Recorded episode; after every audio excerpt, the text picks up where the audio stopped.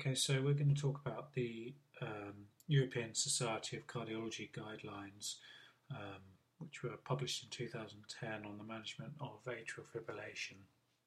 Um, previously, um, a scoring system to determine uh, how to manage anticoagulation on those people with atrial fibrillation um, existed, and this was called the CHADS 2 score. Um, this has since been updated, and, and, certainly when I was at medical school, the CHADS 2 score was what I learnt. However, 2010, um, there were updated guidelines. The scoring system is similar to the CHADS 2, but there are a few more uh, features of it, which we'll go through in a second. So the new system, it's not as easy to remember in terms of the, the name because it's, it's not a word that can be pronounced. Um, but the system is called the CHA2 DS2 VASC score. So it's a bit of a mouthful and not as easy to remember, and I'm still struggling to remember it myself at the moment. I have to keep reading it out of the paper. And the idea of this score is anybody who has a diagnosis of atrial fibrillation can be scored using this system to identify what would be the most appropriate anticoagulation to put them for, put them on. Okay, so we'll go through the the actual scoring system now and what each of these letters means. So um, the first letter C is congestive heart failure, and if the patient um, has features of this, they get one point.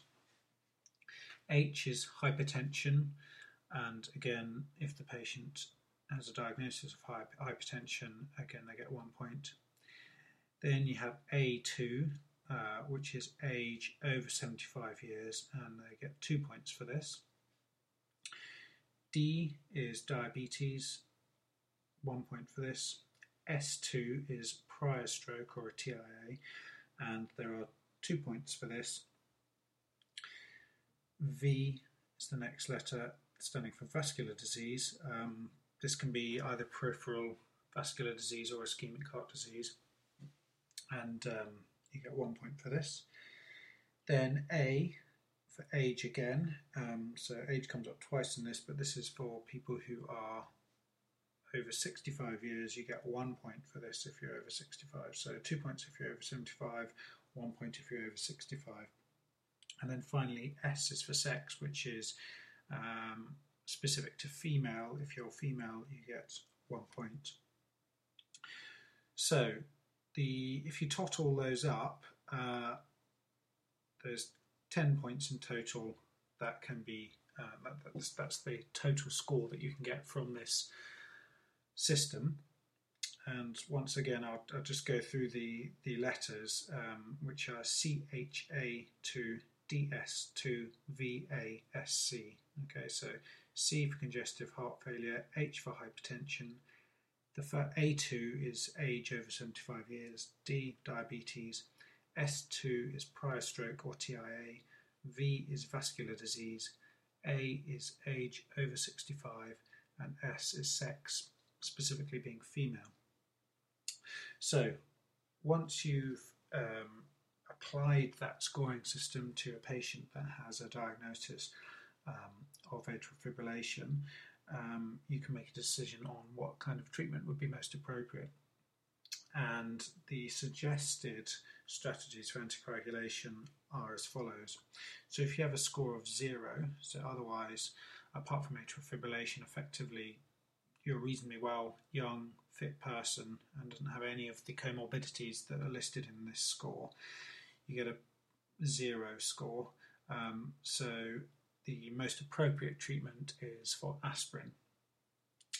Score of one, so if you get one point um, on this, um, oral anticoagulants um, are preferred to aspirin. So this would be more appropriate to put somebody on warfarin potentially.